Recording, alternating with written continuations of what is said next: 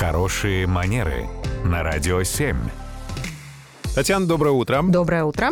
Доброе утро, Татьяна. И вопрос у нас от Людмилы. Пригласили ее на важную встречу в ресторан морепродуктов, пишет она.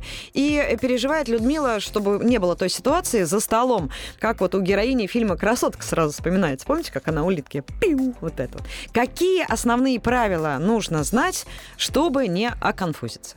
Ну, если, строго говоря, вспоминать фильм «Красотка», то проблема у главной героини была как раз вот с улитками, которые скарго называются, и которые, по-хорошему, на самом деле, есть не так и сложно, если присмотреться к тем столовым приборам, которые подавали героине.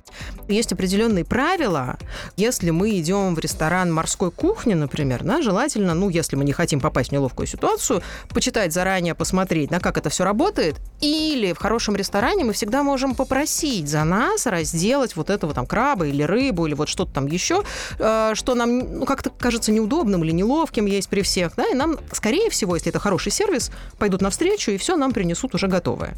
Но вообще опять же, да, возвращаясь к тому, что делать в такой ситуации, посмотреть на столовые приборы, которые нам предложили. Да, к тому же крабу, скорее всего, нам такие ножницы, щипцы специальные подадут, длинную такую вилку, спицу, а, емкость для мытья рук, скорее всего, будет и так далее, и так далее. То есть в целом, ну так вот, Комбинезон, нехитрой логикой.